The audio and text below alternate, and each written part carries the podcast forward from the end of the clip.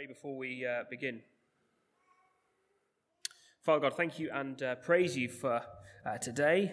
We pray as we turn to your word now, help us to have minds and hearts and ears which are ready to, to listen, to learn, and to love you more. In your name we pray. Amen. Uh, so I thought I'd start with uh, a few jokes because uh, nothing's like church without a few jokes. Uh, so, uh, where do sheep get uh, their wool cut? The bar bars. Oh, it's good. It's, it doesn't get any better, so um, appreciate them whilst you got them. what's, the she- what's a sheep's favourite magical creature? Come on, of course, it's the unicorn. Unicorn. You oh dear. Uh, uh, this is a more, is much more famous one. What do you call a sheep with no legs? A cloud. Yeah, I got a laugh then. That's good. Uh, one more. Uh, what do you call a sheep that does karate? Lamb chop. Oh. See, that's good. I'm appreciating those. I'm appreciating those. Good. Ah, you got to love a good sheep joke, don't you? Uh, today, in our passage, we are told that we are sheep. Not exactly the most flattering image, um, especially when you see photos like this. Uh, I, yeah, I don't know quite how sheep get into such mess. The one I really, the two I really like is the, the sheep in the tyre swing. How or why it's in there, I don't know. And the sheep in the, the inside the children's chair. Yeah, that's interesting. And the, and the sheep up there, they're on the roof of a building. So how, how they got on the roof? I don't know. Anyway, doesn't matter. Uh, Jesus says, I am the good shepherd. And when you hear the word shepherd, you might think of a, I've got, hold on, where is it? Man in a flat cap, here you go, with his uh, trusty sheepdog. And uh, of course, you can't forget his shepherd's crook. I've got two because I thought, well, why not? Shepherd's crook. That's what you think of a shepherd, isn't it? Well, unfortunately, that's that's not the image the Bible, that's going to fall over. That's not the, the image uh, the Bible uses. In Bible times, shepherds uh, were people uh, who led the flock. And people, uh, the Bible uses shepherds in that way. Uh, in the passage in Ezekiel 34, the, that passage speaks out against the shepherds and the leaders of Israel. They were lining their own pockets, they were looking out for themselves. The leaders of Israel have been rubbish. And God effectively says, well, if you want a, a job done, you've got to, uh, you got to, uh, you got to do it yourself. And God says, I will remove the leaders of Israel. I will rescue my flock and I will look after my sheep. In the spaces of 40 verses in Ezekiel 34, God uses the words, I will care, love, look after in reference to his people 25 times. 25 times God says, I will. So as we come to John 10, Jesus turns up and says, I am the good shepherd. And our minds are immediately meant to go back to that contrast with the, the bad shepherds in Ezekiel. This is God doing it himself. And Jesus is good uh, because he is worth following.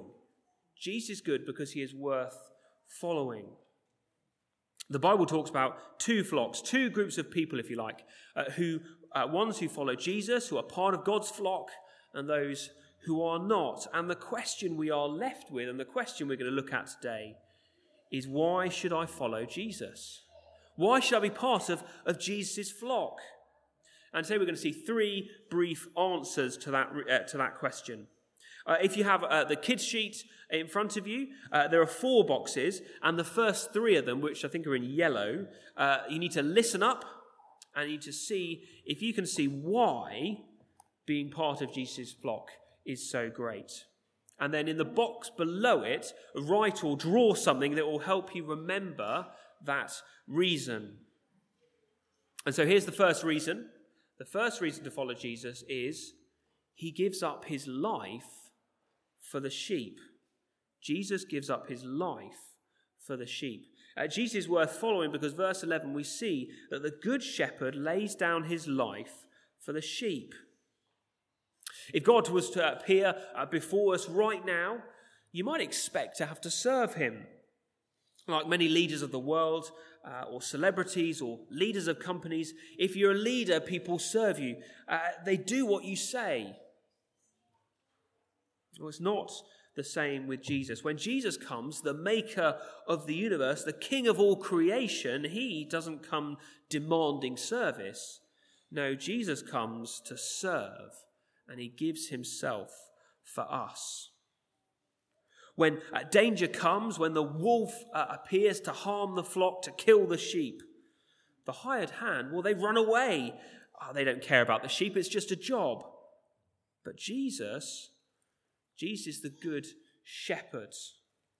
He doesn't run away, he gives his life so that the sheep might live. When Jesus returns, the, the whole world will stand in judgment.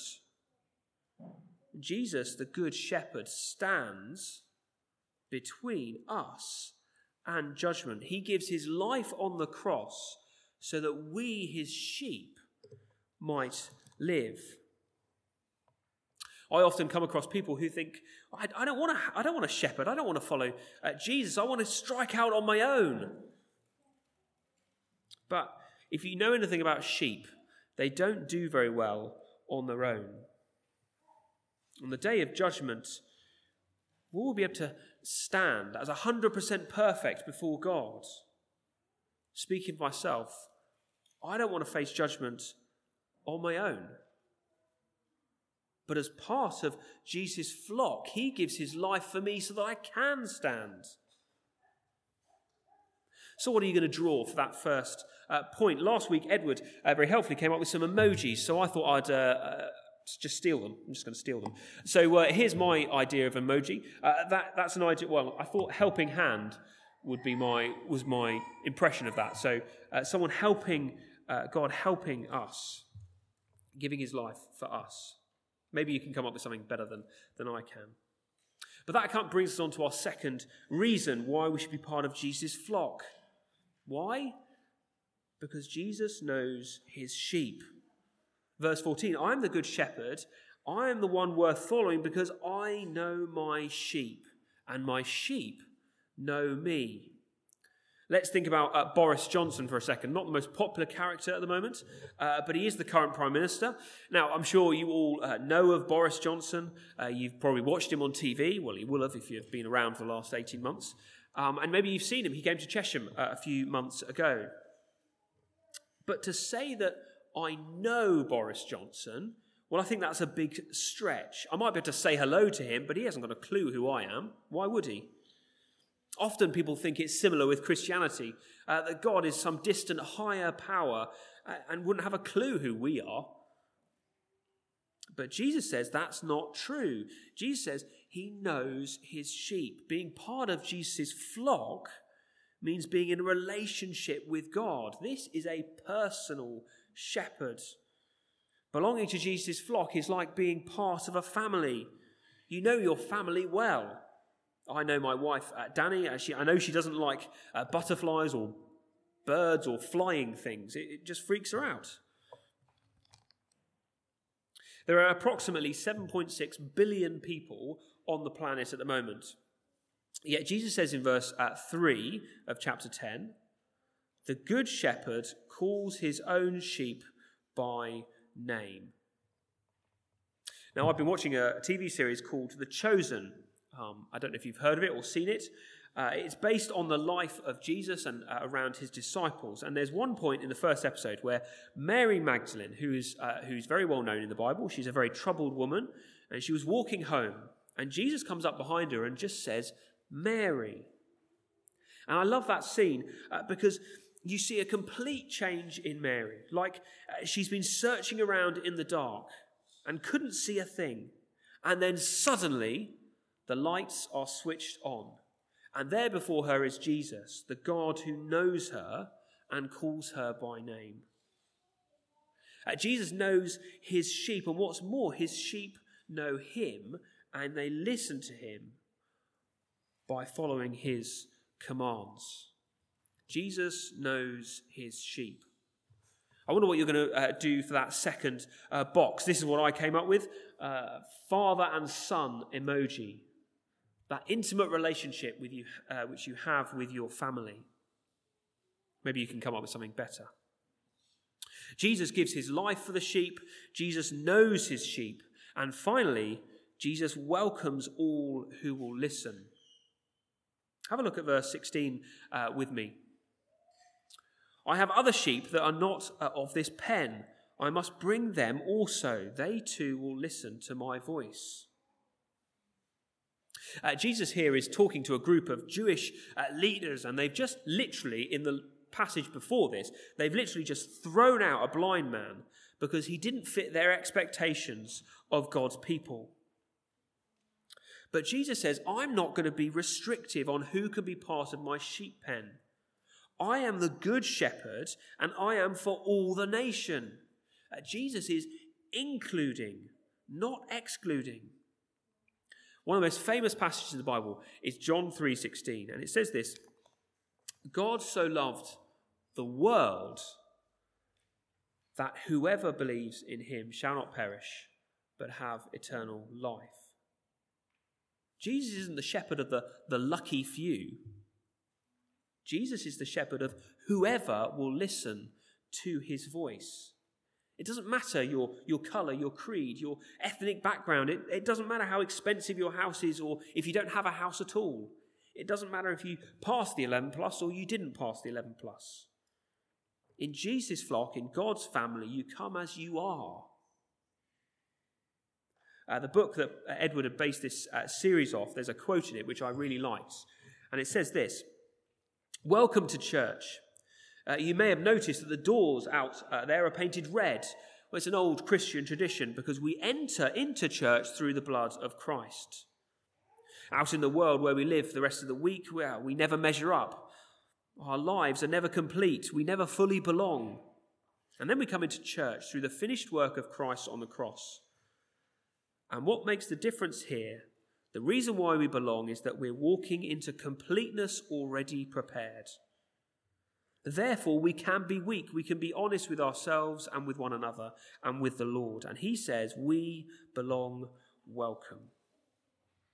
So, to all who are weary and need rest, to all who mourn and long for comfort, who fail and, and desire strength, who sin and need a Saviour, this church opens her wide her red doors in the name of Jesus, the friend of sinners. Welcome we are glad that you are here. That quote for me sums up this community here at St. Mary's. It's saying, Come and be part of it. If you're sitting here for the first time, welcome. If you're still at home, we can't wait for you to come and be part of this physical community again. Jesus says, Come as you are to a place and a flock where you don't need to pretend to be anything else but you. I wonder what you draw off that final point. I thought of this uh, random collection of emojis, all showing different emotions and thoughts. So, why on earth would we want to join the flock of Jesus? Well, in this passage, uh, there are three clear reasons for me. Jesus gives himself for us. Jesus knows his flock by name. And finally, Jesus welcomes everyone. Jesus says, Come one, come all. Jesus is the Good Shepherd, and he is worth following. As we finish, let's pray. Father God, we thank you and we praise you for sending Jesus. We thank you that he is our good shepherd. We thank you that he died in our place for us so that we can have an intimate family relationship with you.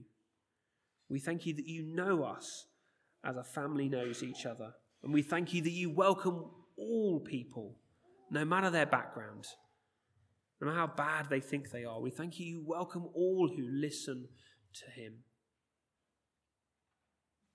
We thank you for this amazing truth. Help us to go out and share this truth with those around us. In your name we pray. Amen.